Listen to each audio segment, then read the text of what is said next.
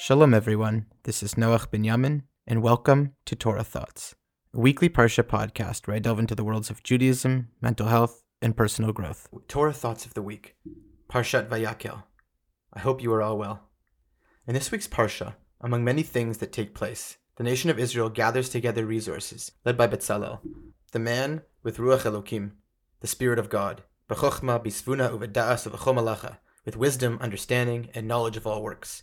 He was great grandson of Miriam, and alongside Oholiab ben Achisamach, received instruction from Moshe on how to build the various parts of the tabernacle, the Mishkan, the dwelling place, so to speak, for Hashem in the Midbar. What stands out about these parts of Torah is the meticulous details about the materials that go into making the tabernacle. A few weeks ago, we read about Hashem's instruction to Moshe regarding the tabernacle, and here it is repeated again for Moshe to instruct the nation.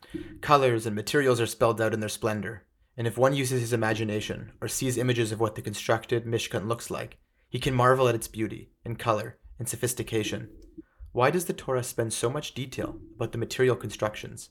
Why can't that just be oral laws passed down to us and spread to the nation? This week's Parsha, for example, mentions that Shabbos must be observed, but only very little is said how to keep it, such as not working and not kindling the fire. However, we know that the Torah Shebe'al Peh discusses 39 categories of labor forbidden on Shabbos, representing any types of work done for the construction of the Mishkan, as in the Torah text, the laws of the Mishkan and Shabbat often juxtapose. So why here does the Torah only gloss over Shabbat, while filling parshiot about the tabernacle? I would like to suggest a way of seeing it. Shabbos is the day of rest. Shabbat, Shabboson LaHashem.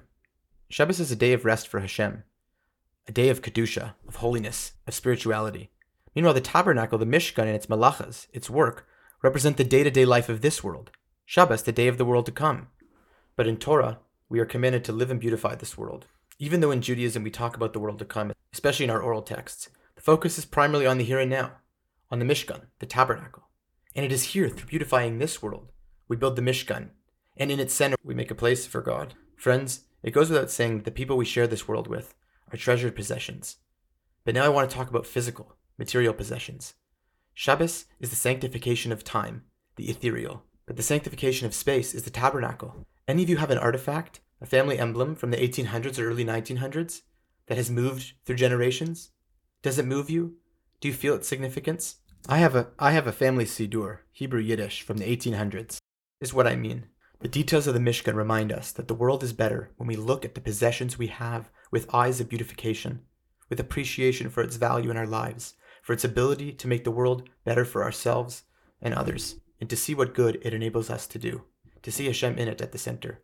A computer allows me, for example, to type at speeds faster than any writer in history, while sending out ideas and learning from others in live time across the world, and then frozen, archived to learn at any time later. Advancements in technology through communication and travel, medicine, economics, music, mathematics are marvels of wisdom and opportunity. So, with love and revealed goodness, may Hashem bless us all to appreciate our material possessions, to be grateful for the sanctification we can use them for, and to increase our hakar setov, our gratitude and recognition of the good, by appreciating its value. For example, take a moment during your next hot shower and appreciate the pipes, the water heater, the shower head, and the list goes on. We can do this for any materials, and all the more so with, with special people in our lives. Shabbat Shalom. Love, Noach Binyamin. Music and theme song written and performed by Yaakov Vashilevich. Produced by Eitan Katz. To hear the full song, please click on the link in the description. And to support Torah Thoughts, please consider donating to the tip jar on a monthly or one time basis however small. And of course, the link is also in the description. Please give us a five star review wherever you get your podcasts.